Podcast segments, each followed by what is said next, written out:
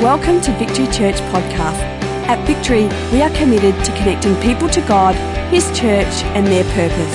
For more information, visit victorychurch.net.au. Now prepare your heart to hear a word from God today you can go anywhere in the city of Adelaide and the name of Jesus will come up. Everyone's got an opinion about who Jesus is and what Jesus did. If you go down to Port Adelaide, they use the name of Jesus every second word. I mean, eh, everybody uses the name of Jesus. So we thought it would be right and fitting to do a series on what Jesus himself said about Jesus. And in John chapter 8, there are eight I am statements. And believe it or not, we are at week seven, which means this is the penultimate part of our series which means there is only one more part to our series. We're up to week seven, and over the last seven weeks, we have looked at I Am the Bread of Life, which Pastor Ash did, and then I had the privilege of sharing week two I Am the Way, the Truth, and the Life. Kath shared I Am the Door, or many translations use I Am the Gate, it's interchangeable. Uh, week four was I Am the Good Shepherd. Week five, I am the light of the world. And last week, I had the privilege of sharing, I am the resurrection and the life. And I just love, love, love sharing the word with you last week. To me, Jesus and the resurrection are my two favorite subjects. You know, without the resurrection, we're all wasting our time.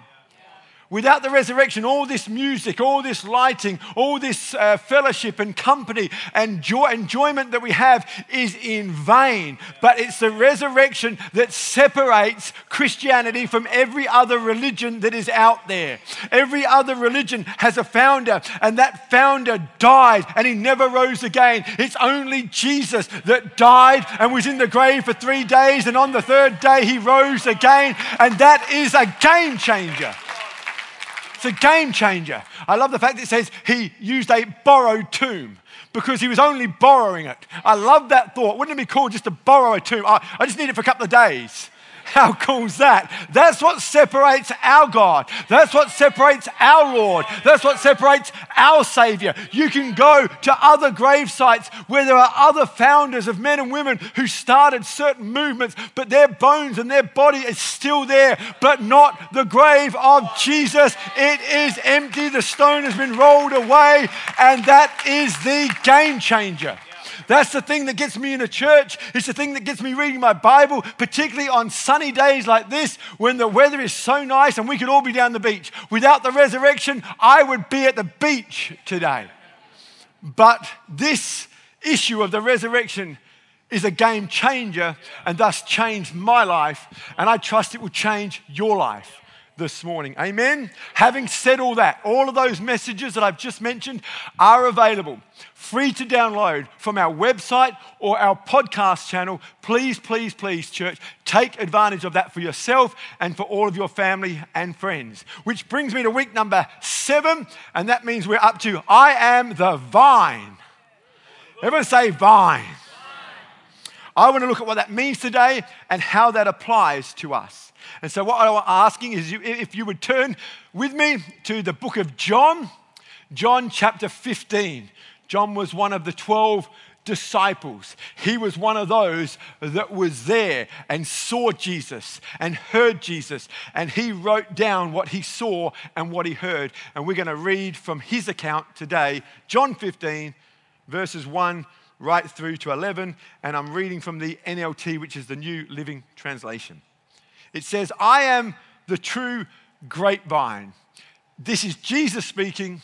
The reason we know it's Jesus speaking is because it's written in, and my Father is the gardener. He cuts off every branch of mine that doesn't produce fruit, and he prunes the branches that do bear fruit so that they will produce even more. Everyone say, more. You have already been pruned and purified by the message I have given you.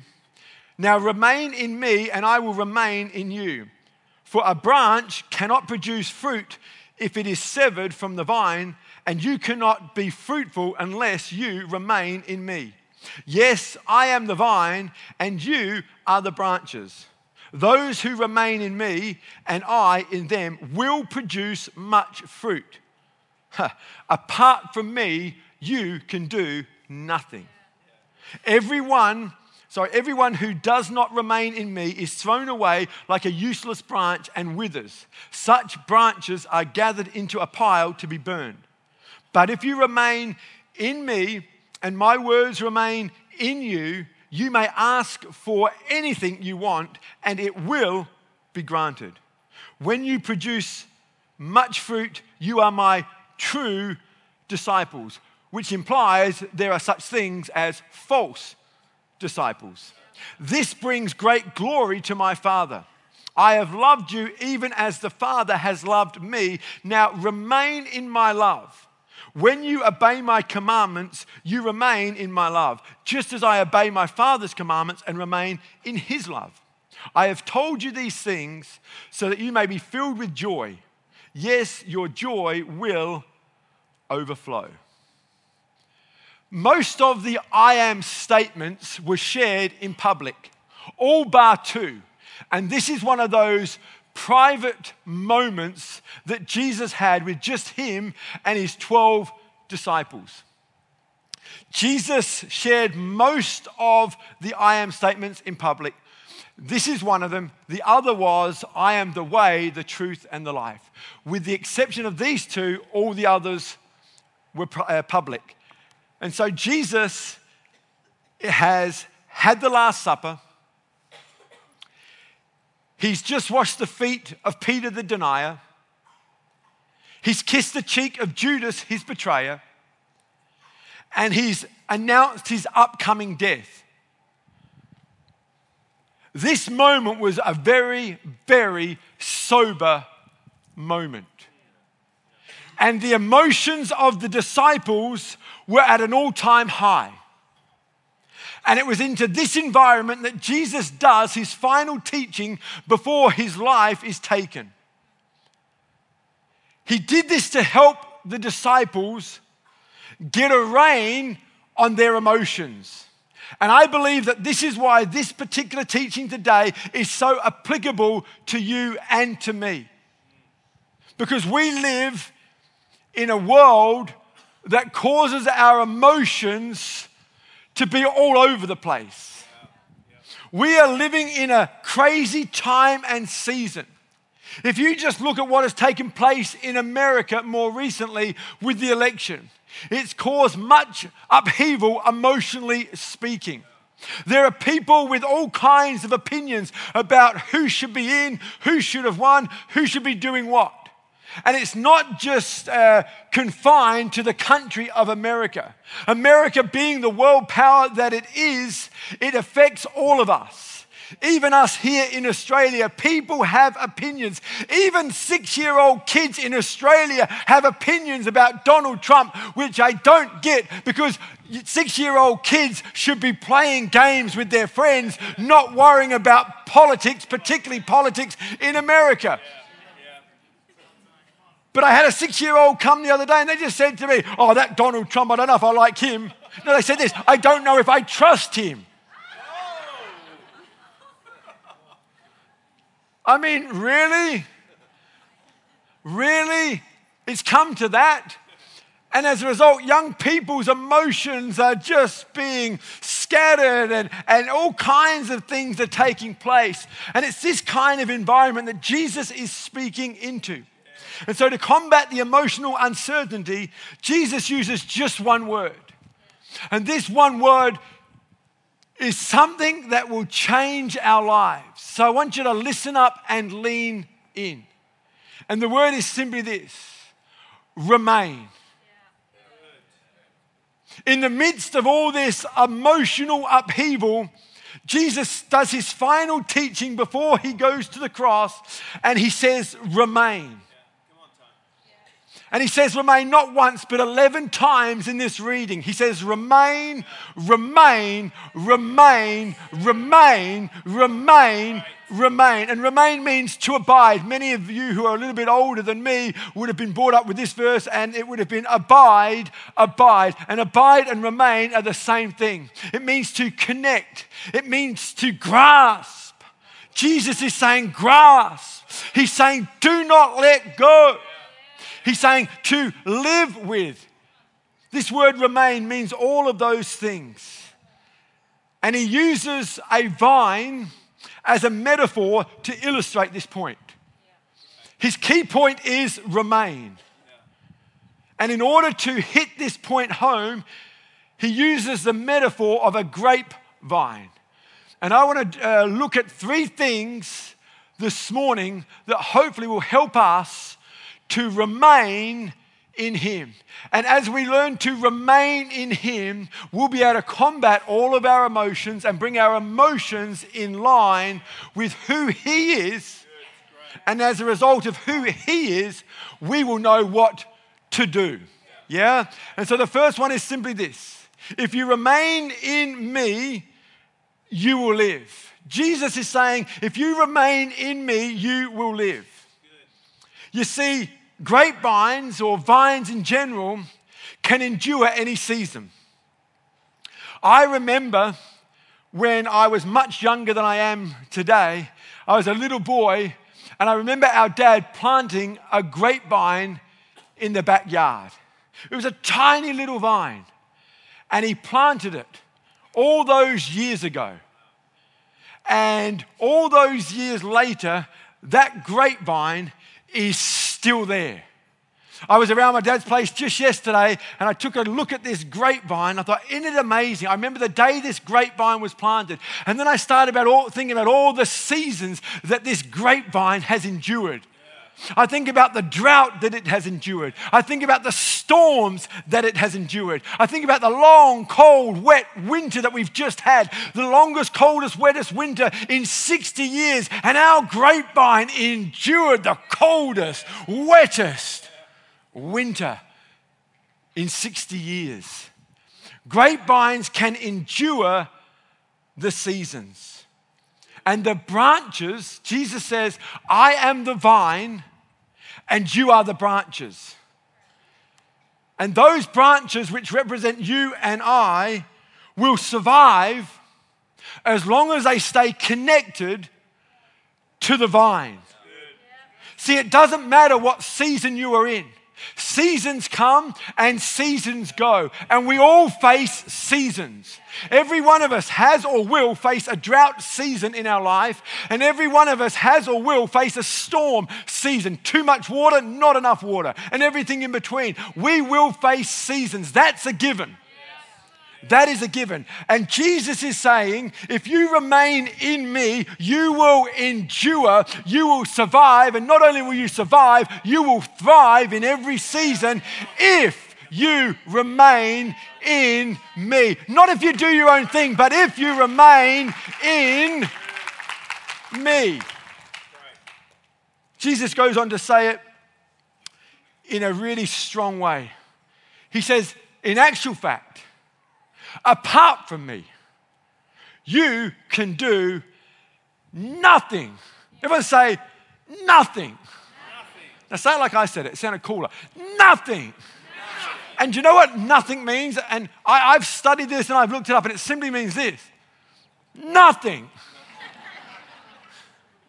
you can't do anything. You know all those things that we want to do? No. Jesus is saying all those things you want to do, no, no thing. You can't do no thing apart from me. Apart from me, you can do nothing. These are Jesus' words. You've got to remain in the vine. The only way we can carry on ministry and carry on our lives is as we learn to remain or abide or stay connected to Him. It's much like a deep sea diver that's on the bottom of the ocean and he has an air tube going all the way up to the boat. While he remains connected to the boat, he can breathe. But the moment he becomes disconnected from the air source, it doesn't make his time on the bottom of the ocean difficult to swim. When you've got no air, it doesn't make it difficult to swim, it makes it impossible to stay alive. Without that connection to the boat, the deep sea diver won't struggle to swim. He will die. Dun, dun, dun. He's not going to struggle. He will die. And I want to tell you when you are not connected to Christ, when you do not remain in Him, you're not going to struggle. You're going to dun dun dun die. All your dreams will die. All your hopes will die. All your vision will die outside of remaining connected to Christ. Jesus said, If you remain in me, you will live. Who wants to live? And he said, Not only will you live, but you'll have life with a capital L. You can have an abundant life, not just a mere existence, but you will live if you remain in me. Secondly, if you remain in me, you will grow.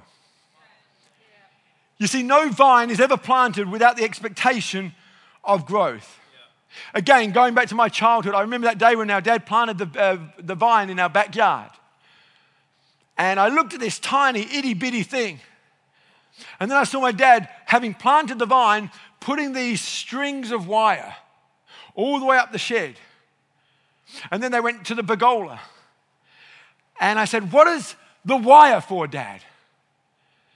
And he said that the vine is going to grow along the wire. And the vine is going to grow up the pergola post.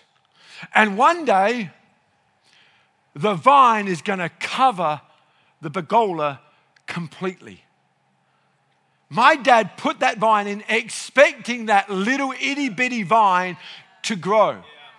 And I never forget, as a young guy, getting all excited about the uh, expected growth and going out there the next day thinking that what he said was going to happen overnight. And I went out there and nothing had happened. And I went to dad and I said, Dad, there's something wrong with the vine. It hasn't moved, it's still the same size.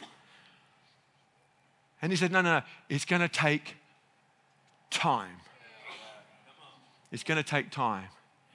And again, I can say, many years later, that itty bitty vine did grow along the wire and did go up the post of the pergola and did end up covering the whole entire pergola.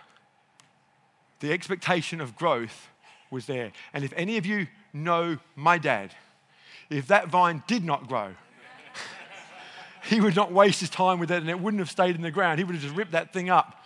Said, stupid vine. but it grew.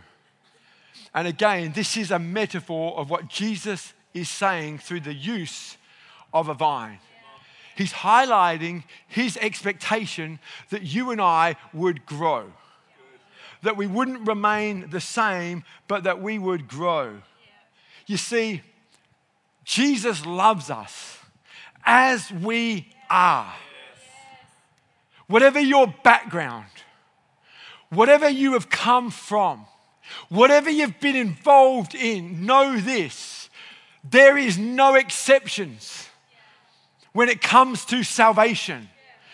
Jesus died for all and his salvation is available to all. No matter what you've been up to, no matter what you were doing last night, Jesus' salvation is available to you and it's available to all. He loves you as you are. He loves you, dirt and all, warts and all, story and all, baggage and all, brokenness. He loves you and He wants you desperately to be part of His family. He is madly, passionately in love with you. As we come into this Christmas season, church, we need to grab a hold of this thought and share it with our family and friends and ask them to come and be part of our Christmas celebration because the message of Christmas is really, really simple. You matter to God and your family matters to God. Your friends matter to God. Every person on this planet, seven billion people matter to God.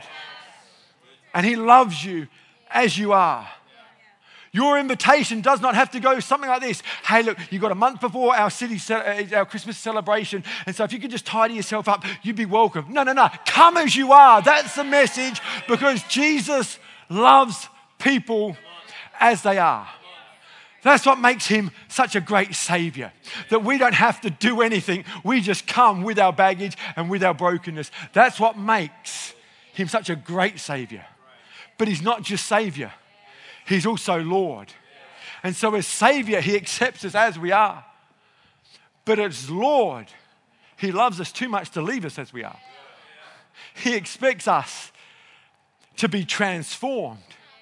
He expects us to change and to grow as we remain in Him.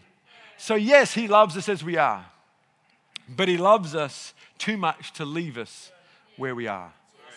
Unfortunately, not everyone who grows old grows up. See, growing old is a given. You can't stop the aging process. You can get liposuction and Botox and plastic surgery, you can do all that, but it does not stop the aging process. Growing old is a given, but growing up, that's a choice. And that's why I know people who are in their 20s who are far more mature than people I know in their 50s. Why? Because choices that were made. And Jesus said, My disciples, my true disciples, are ones that choose and make choices to grow up. Growth is a result of staying connected to Jesus. See, I would say this when it comes to growth, don't focus on growth, focus on connection. Paul says it this way in 1 Corinthians chapter 3, verse 5. He says, After all, who is Apollos and who is Paul? We are only God's servants through whom you believed the good news. Each of us did the work the Lord gave to us. I planted the seeds in your heart. Apollos, he came along and he watered it. But it was God and only God who made it grow. We can only do our part. We cannot make growth happen. Our job is not to focus on the growth. Our job is to focus on Christ and make sure that we remain in Him.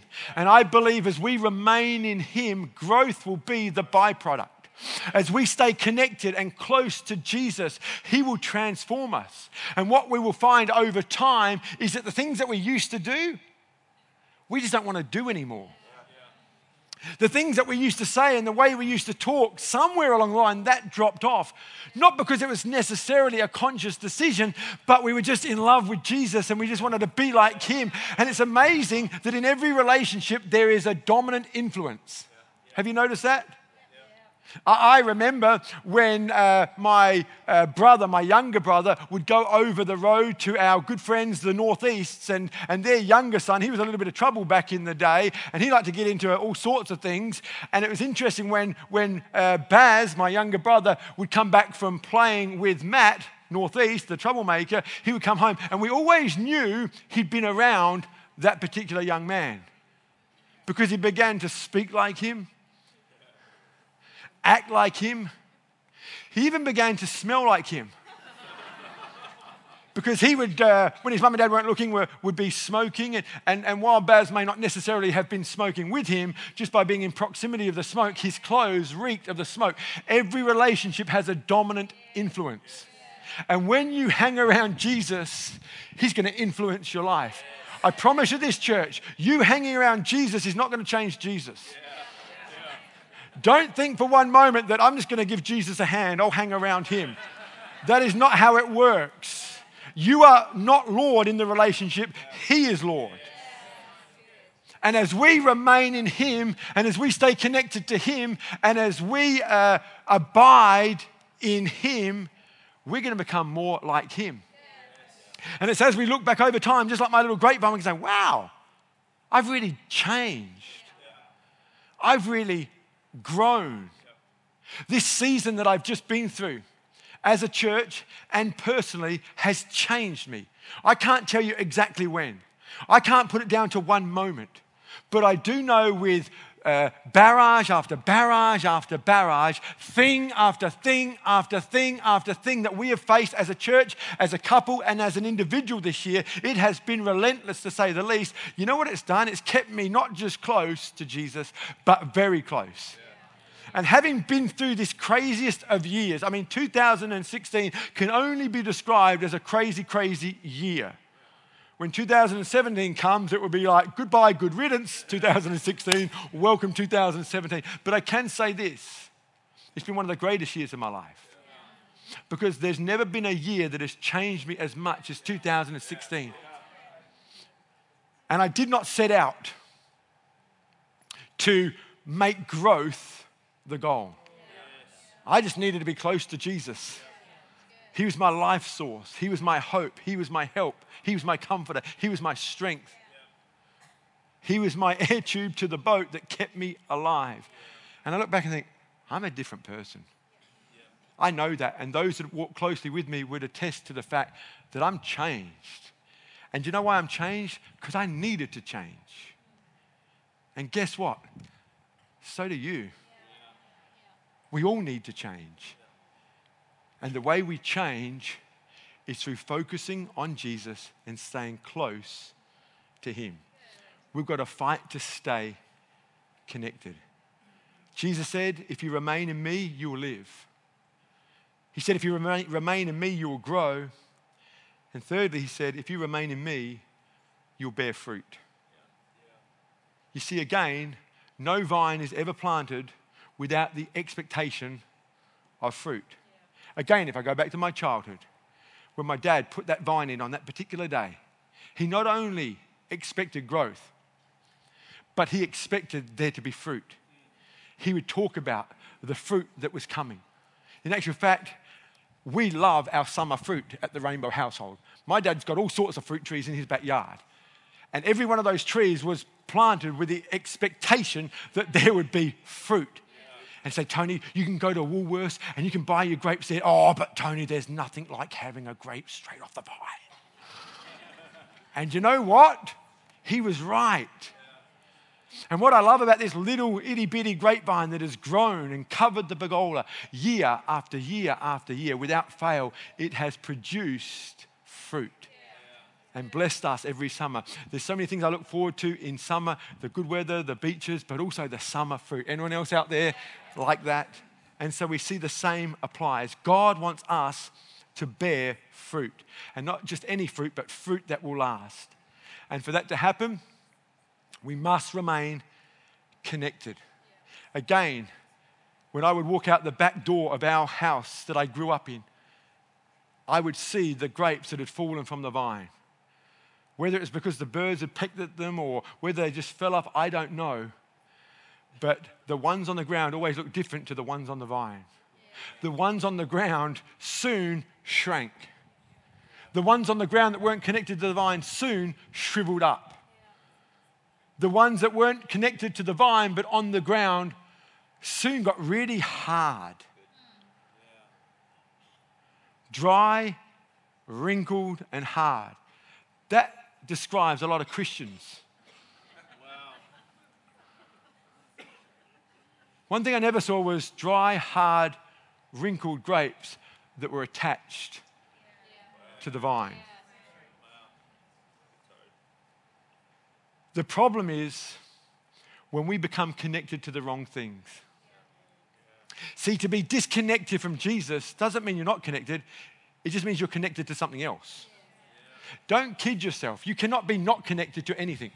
Everybody is connected to something.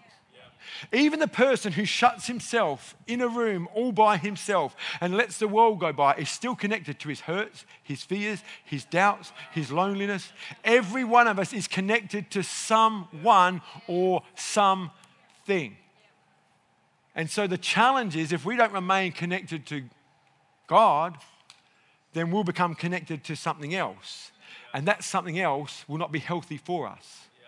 This notion that I've got to keep up with the Joneses, and we start wanting to be connected to the Joneses, and so we've got to get a better car than the Joneses. We've got to get new clothes, we've got to do the new house, we've got to get the new dog, we've got to get the new this, we've got to get the new that. And all of those things are not wrong in and of themselves, but when we're chasing them with wrong mot- uh, motives and our emotions are all over the place, that's when it becomes unhealthy.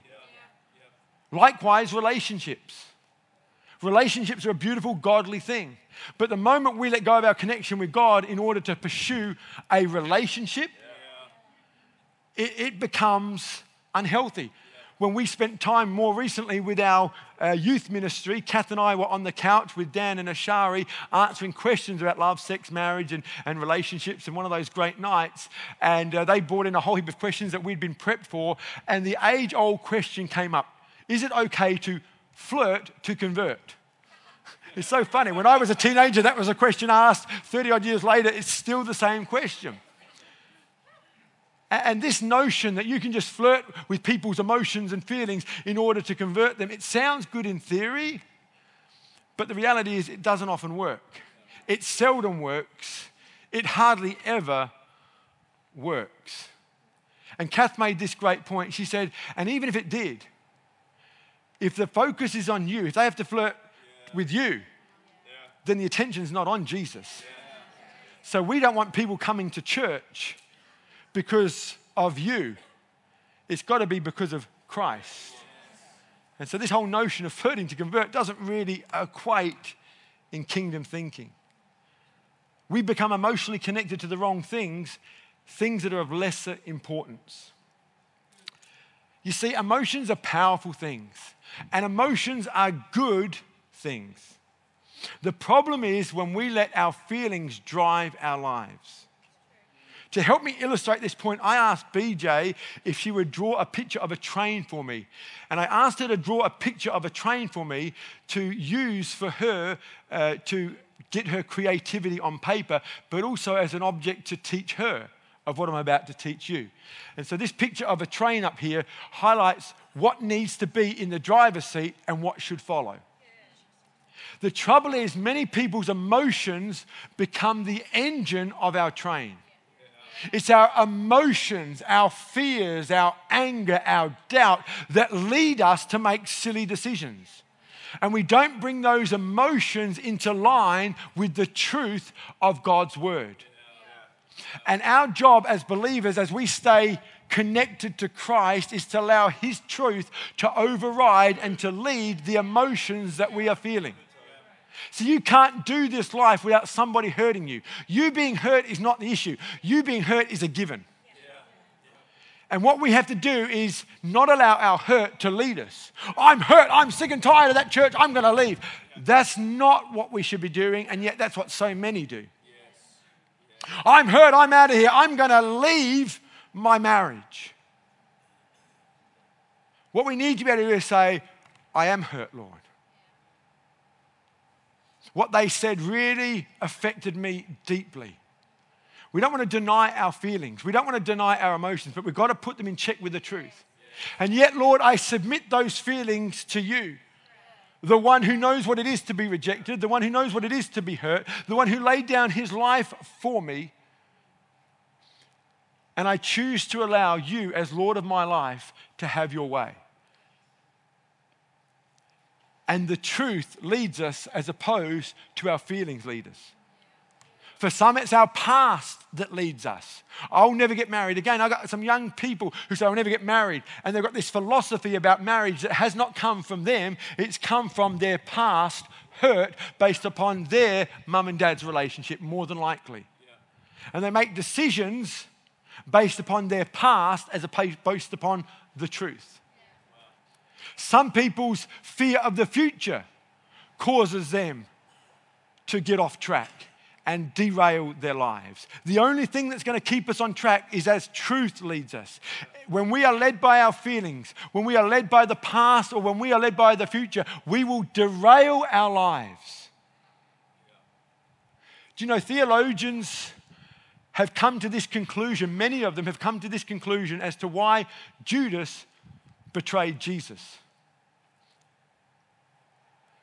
They've come to the conclusion that Judas was so bent on a future expectation that Jesus would be a Messiah king in Jerusalem, of which he would be one of the king's wise men, one of the king's closest companions. And he pinned his future with Jesus on an expectation of Jesus that wasn't real. It was something he fabricated in his head. It was something that he imagined and Jesus never said. And so he pinned his future on an expectation that wasn't based on truth, but based upon an emotion of something that he wanted and he desired. And on this particular night, when Jesus says, I'm about to die, his emotions got the better of him. He felt disappointed, he felt let down, he felt betrayed. And as a result of him feeling betrayed, he said, I'm going to betray you, Jesus. And because of a future expectation, he betrayed the Son of God for 30 pieces of silver. And before we get too judgmental of Judas, ask ourselves this where have we done that? Where have we placed a future expectation on Jesus and it didn't come to pass? Or where have we placed a future expectation on the church that we attended, or the person that we married, or the children that we gave birth to? And it didn't quite come to pass, and now we're all upset, feeling disappointed, abandoned, betrayed, and hurt. And we end up doing the very thing that we are accusing others of doing, and that's betray, let down, and hurt others. The only way out of this vicious circle is to let truth get you back on track. It's the only way. Because if we're going to just hurt people because they hurt us, then it just goes on and it goes on. The only way we're going to break this vicious cycle is someone putting truth at the front of their lives and let truth lead them home. And the only way that is going to happen is if we remain in Him. I talked about 2016 being a crazy year. And I talked about saying goodbye to 2016 and hello 2017. But here's the real truth 2017 may not be any better than 2016. And it could be a lot worse. And if I go in with a future expectation, it's going to be better just because I want it to be better, and it's not, I'm going to set myself up for a fail because God is in control. You see, church, there's a difference between a truth and the truth. In John chapter 8, Jesus says this, verse 31 Jesus said to the people who believed in him, You are truly my disciples if you remain faithful to my teachings, and you will know the truth, and the truth, everyone say the truth, it says the truth will set you free. It's the truth, not a truth. The reason there's so much hurt and pain and argument, and the reason there's such strength to the argument, is because we always present a truth. That person hurt me. That's true, but it's not truth that's going to set you free.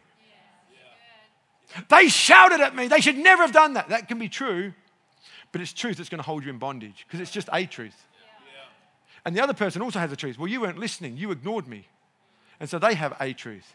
And so two people have a truth and they're both in bondage. Jesus didn't say your truth will set you free. Oh, I wish that was the case. Having said that, I wish it just applied to me, but anyway. He didn't say a truth will set you free. In actual fact, a truth is very, very confusing. Have you ever listened to two people arguing? that sounds good. That sounds good. And we can present a truth. But a truth will never set you free. Come on, band, let's come up here. It's only the truth. Everyone say the truth. And the truth is the truth that's not based on your feelings, that's not based on your emotions, that's not based on your past, that's not based on your future expectations. The truth is the unchanging truth that's found in the Word of God. That's the truth. Am I believing for a, a great 2017? Yep. But you know what? As painful as this year was, I would say it's been one of my greatest years ever. The closeness to Jesus, the things I've learned, the changes in me, it's the greatest year ever. So if I'm believing for a great year next year, maybe I'm actually asking for much of the same. I'm not, Lord. I really am not. Be kind. But this I know I make a much better follower of our Savior than I do as Lord of our Savior. And you got to settle that. You got to settle that today. You got to settle. Much of the pain much of the hurt, much of the pointing and the blame rests wholly and solely upon you becoming disconnected with Jesus. You see, I, I am a great advocate for this particular series because this series is one of those truths that's going to hold us on track. We've looked at Jesus being the bread of life, the light of the world, etc., etc. And these are the truths that we need to hold on to and put at the front of our lives in order to keep us on track. If we don't, we'll get derailed. There's some of the things that we need to stay connected to. But God's put other things in our world, like the Word of God. Someone asked me, and they, I often get asked this question, and I've got a pretty standard answer these days. How often should you read your Bible? I often get asked that question. And my response is this How often should you eat food? How often should you drink water? How about this one? How often should you breathe? See, as physical beings, we have as physical beings, we have physical needs. As spiritual beings, we have spiritual needs. You can't read your Bible when you feel like it because you never will. You can't read your Bible occasionally because you'll be weak spiritually. That's true for food. And so it's not, it's not because we are a legalistic church that we want you to read your Bible regularly. It's because we love you and care for you and want the best. And it's the only way I know how to remain in Him. God has given us His bride, the church, that He wants us to attend regularly. And I honestly believe that our inability to go to church regularly is a reflection of where we're at with Jesus. This notion that you can love Jesus, be madly and passionately in love with Him, and hate His bride doesn't wash with me.